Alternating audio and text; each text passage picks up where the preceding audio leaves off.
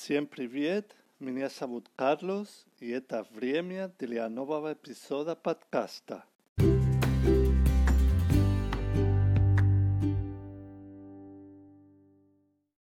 Добро пожаловать на мой подкаст, на мое домашнее задание по русскому языку.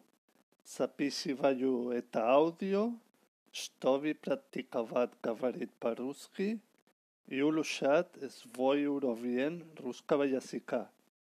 Сегодня я хотел бы говорить про Аймикон. Это самый холодный город на Земле. Давайте начнем.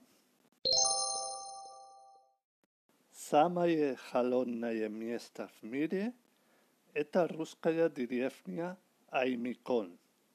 Эта деревня находится на востоке. Там живеат около 500 человек. Зимой обичная температура минус 50 градусов. А ночи в этой деревне было минус 71 градус. Но жители деревни привыкли к холоду. Здесь все друг друга знают. Все друг другу помогают. Любимое место встречи в магазине, где продают свежий хлеб. В деревне нет бара, так как после шести часов нельзя продавать ни водку, ни пиво. Пьяный человек может умереть на улице от холода очень быстро.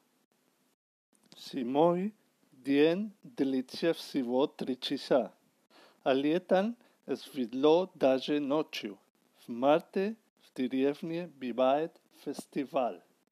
На этот фестиваль приезжают много иностранцев. Они хотят почувствовать, что такое минус 50 градусов. И это все, ребята. Спасибо за внимание ティパカパカ。